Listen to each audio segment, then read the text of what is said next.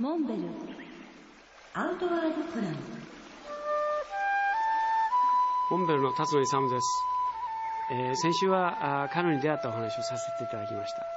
そのお滋賀県の琵琶湖から流れる瀬田川に架かる橋、えー瀬田の唐橋と言いますけれどもそのたもとでえー愛好者が集まってえーカヌーを練習する、えーまあ、そんな中に仲間としてえー迎え入れてもらえたわけですけど、えー当時まだあのカヌーっていうのはあのほとんど認知されていないというか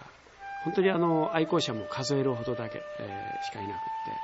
まあ、全国でどこの誰それがやってるっていうことを名前を挙げられるぐらいのそういう本当にあのマイナーなマイナーな遊びだったわけです。私が最初に乗せてもらった船は、えー折れたたみの当時ファルトボートって言われる、まあ、今風に言うとホールディングカヤックということになるんですけれどもそういう船で、えーフォワードストロークえーリバースという、まあ、そういう基本的な技術をいろいろ流れの中で教えてもらいました。でやはりああいう小さい船ですから、まあ、転んだ時に流れの中に流されていくというのは辛いものですから、まあ、なんとかエスキモロールを身につけたいと、まあ、エスキモロールというのはひっくり返ったあの船を、えーパドルと実は体のスナップを効かして、えー起き上がる技術なんですけどもこれのいわゆる技術論というのが、まあ、ほとんど確立されてなかったんで、まあ、自分で見よう見まねで、えーいろいろ工夫しながらあのひっくり返った船をどうやって起こすのかなみたいな、えーことを工夫しました。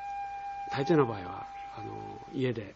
えー布団の上にですねほうきを持って座って、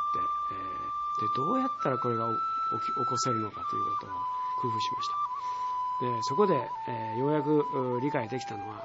すなわち力で起き起き上がることはできないと。船の浮力を持って船の復原力をいかに利用して体を起こすかということなんだということに気づきます。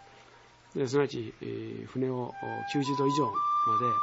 えー起こしてあげれば自動的に船が復元してくれるという、まあ、そういうふうに見よう見まねで、えー自分なりに工夫しながらテクニックを身につけていきました。